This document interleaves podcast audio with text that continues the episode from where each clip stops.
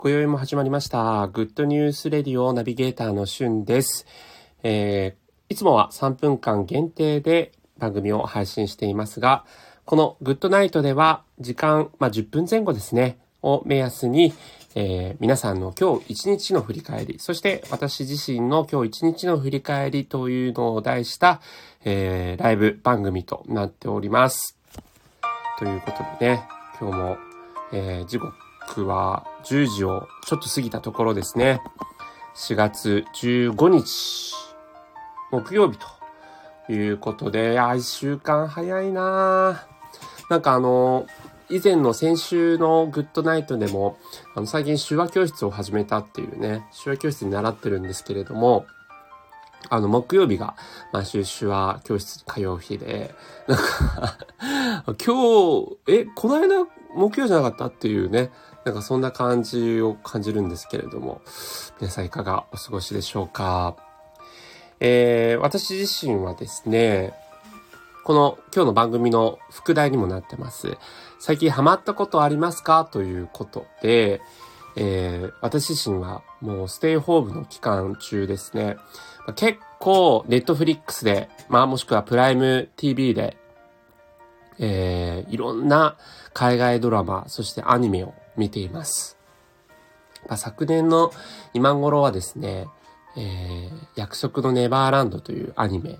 そして、えー、鬼滅の刃ですね、の一気見しまして、やっぱ日本のアニメってすごいなっていうのをつくづく感じつつ、ここ最近は海外ドラマに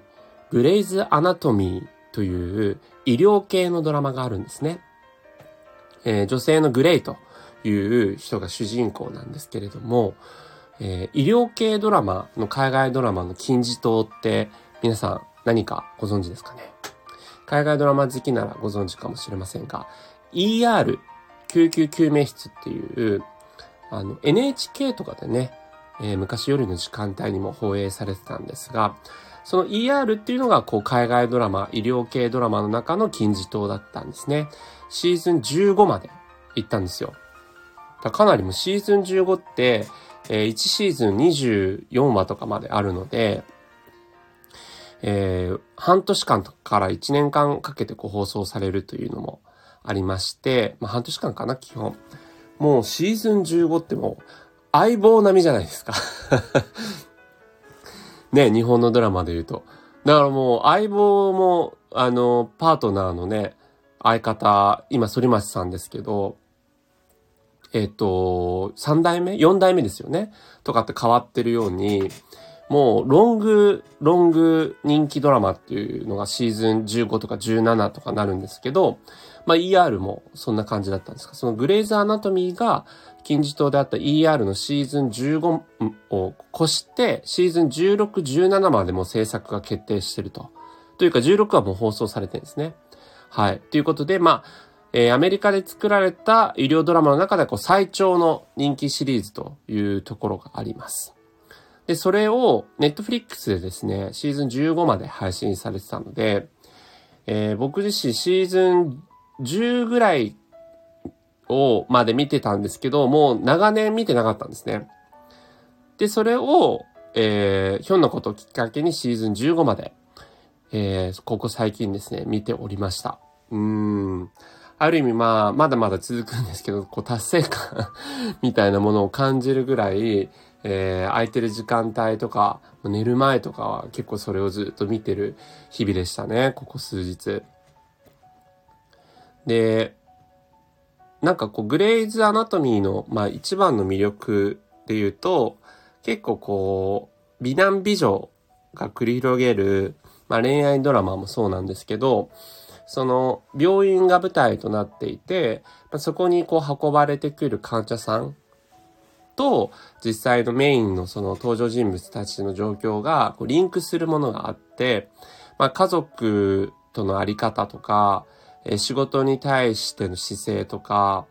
なんかそういうものをこう今一度考えさせられる。で、結構十何人こう登場人物出てくるので、まあ誰かにすごく共感したりとか、まあそのいろんなこう人間模様みたいなものが複雑にこう絡み合っていくっていうのが結構面白いなっていうふうに感じてます。うん。まあ、海外ドラマって、やっぱりこう、まあ、日本のドラマにもあるかもしれないんですけど、やっぱりこう、アメリカのドラマってすごく感情が豊かで、もうめちゃくちゃ怒鳴って怒ってっていうところもあれば、めちゃめちゃ泣いてっていうところもあったり、なんかその、もう心と心のぶつかり合いみたいなものもすごいし、まあ、もちろんドラマのね、世界ではあるんですけど、あの、ものすごいいろんなことが起こるんですよ。うん、例えばやっぱりこう、そうですね、身近な大切な人が結構死んじゃったりとかね、いうのもこう結構その海外ドラマではあって、え、この人が死んじゃうの？っていうこう波乱の展開もあるし、えー、飛行機事故が起こっちゃって墜落者みたいなね、悲惨な事故が起こったりとか、えー、ドラッグとか、うーん、アルコール中毒とかそういう結構こう、日本でもすごい、まあ、あまりこうドラマで描かれないようなこともバンバン描かれるし、そういった意味で言うと、なんかかなりこう刺激的なね、描写がすごく多いので、まあ、エンターテイメントとしては、あの、すごく、えー、見ている人のね、釘付けにするような、そんな感じかなと思ってます。はい。まあ、やっとね、ちょっと見終わったんで、一旦一区切りっていうことでね、まあ、次何見ようかなと思いつつ、えー、あとはまあ、その、ネットフリックスとか見てるばっかじゃなくて、こう本とかね、そういったものもこう読みたいなとは思ってるんですけど、まあ、もともとエンターテインメントが好きだったので、やっぱりまあ、ここ最近ハマったものといえば、そういうネットフリックス系の動画配信という感じですね。さあ、皆さんは、ここ最近ハマっていることなんかありますでしょうか？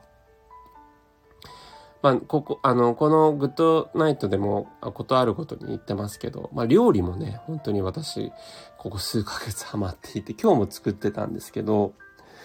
うん、なんかこう、基本的な調味料だけでもね、結構いろいろなもの作れるなっていうのは、すごくいいなと思いました。イッキさん来ていただいてありがとうございます。都内でバーテンダーやってます。ということで、あ、このタイトルにもし惹かれて入ってきたようならば、なんかここ最近ハマってるものとかね、そういったものあれば教えてください。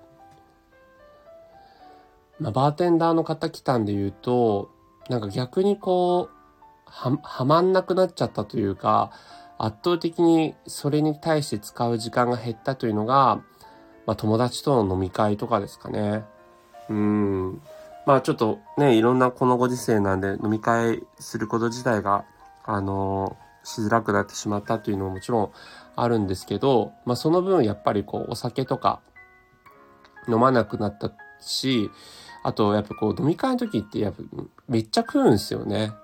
だからやっぱこう体重もこうどんどんどんどん日に日にプクプクしてたのが、やっぱそういうのがこう減ってですね、えー、体重痩せていきましたね。なんかこう意識的にダイエットしたっていうわけじゃないんですけど、結構体重が痩せてっております。まちさん、こんばんは。来ていただいてありがとうございます。えー、この番組では皆さんの今日一日の振り返りと、そして今日私自身のこう振り返り兼ねた、そんな番組となっております。えー、ここ最近ね、ハマってきたもの、皆さんにお伺いしていますけども、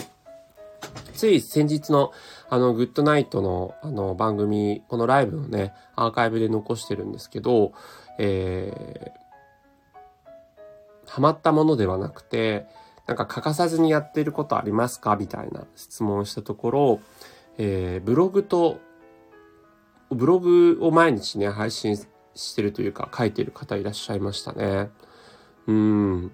なんかそうやって習慣化できるっていうのは本当素晴らしいなと思って、僕自身もなんかこうブログとか SNS とか習慣化したいんですけど、いかんせんね、文章を書くのにすごく抵抗があって、って未だにうまくできておりません。